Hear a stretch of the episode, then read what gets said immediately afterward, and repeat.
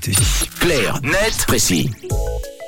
Dans les airs, euh, ce matin, avec Tom Clarnet Précis, euh, Tom qui constate, euh, et pas que lui, les effets du réchauffement climatique. Oui, c'est ce qu'on pourrait appeler euh, le retour de bâton en quelque sorte. Le secteur aérien qui fait partie des secteurs les plus polluants au monde et également des secteurs qui ressentent le plus les effets du changement climatique.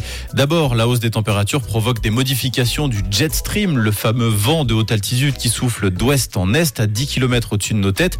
Sa puissance a tendance à s'intensifier avec le réchauffement climatique et du coup, ça rallonge les voyages vers l'ouest typiquement. Si vous prenez un vol vers les États-Unis depuis l'Europe, vous allez passer plus de temps dans l'avion.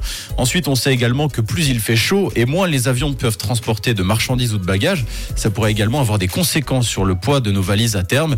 Et puis, il y a une troisième conséquence. Vous l'avez forcément déjà vécu une fois. Est-ce que vous avez une idée, euh, Camille et Mathieu? Moi, je dirais la climatisation. La climatisation, très bonne idée. Ouais. Camille Euh, moi, je dirais les secousses. J'ai déjà eu l'impression de faire des loopings avec l'avion. Ah, les turbulences. Les Les turbulences. turbulences dans le mille qui hantent les nuits de certains, je le sais. Ah ouais. Eh bien, j'ai le regret de vous annoncer qu'elle risque non seulement d'être plus fréquente à l'avenir, mais également plus intense. La hausse globale des températures déclenche en effet plus d'instabilité dans la haute atmosphère, avertissent les scientifiques. Et ça, on l'a mesuré ces 40 dernières années. Entre 1979 et 2020, la durée annuelle totale des turbulences fortes a augmenté de 55% au-dessus de l'Atlantique Nord. Les relevés enregistraient un peu moins de 18 heures de turbulences fortes en 1979 et 27 heures en 2020. Idem pour les turbulences dites modérées qui ont progressé de 37% sur la même période. Eh ben dis donc, et pourquoi euh, l'Atlantique est la région euh, la plus touchée? Eh bien, la zone au-dessus de l'océan Atlantique est particulièrement touchée parce qu'elle est justement traversée par le jet stream polaire dont on parlait un peu plus tôt. Et celui-ci est hyper perturbé par le réchauffement climatique. Et d'après un article de BFM TV, ce phénomène concerne surtout ce qu'on appelle les turbulences en ciel clair, c'est-à-dire celles qui surviennent sans que l'on puisse réellement les prévenir, à l'inverse des turbulences liées à des orages ou à des nuages qui sont mieux captés par les radars.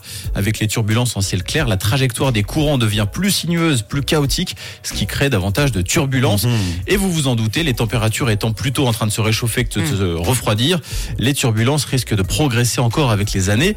Une mauvaise nouvelle pour les passagers sensibles, mais également pour les compagnies aériennes. D'après le Guardian, les turbulences coûtent chaque année entre 100 et 500 millions de dollars aux compagnies aériennes, rien qu'aux États-Unis. Ah ouais. Notamment parce que les turbulences peuvent entraîner des retards, des annulations, des déviations ou même des dégâts et de l'usure sur les appareils. Qui prendra l'avion euh, parmi vous trois euh, cet été?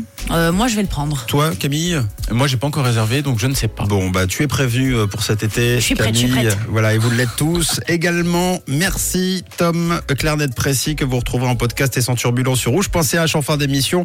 Et puis bientôt, on vous offrira des, des invitations, euh, vous savez, à Sion euh, pour, euh, pour les chutes libres.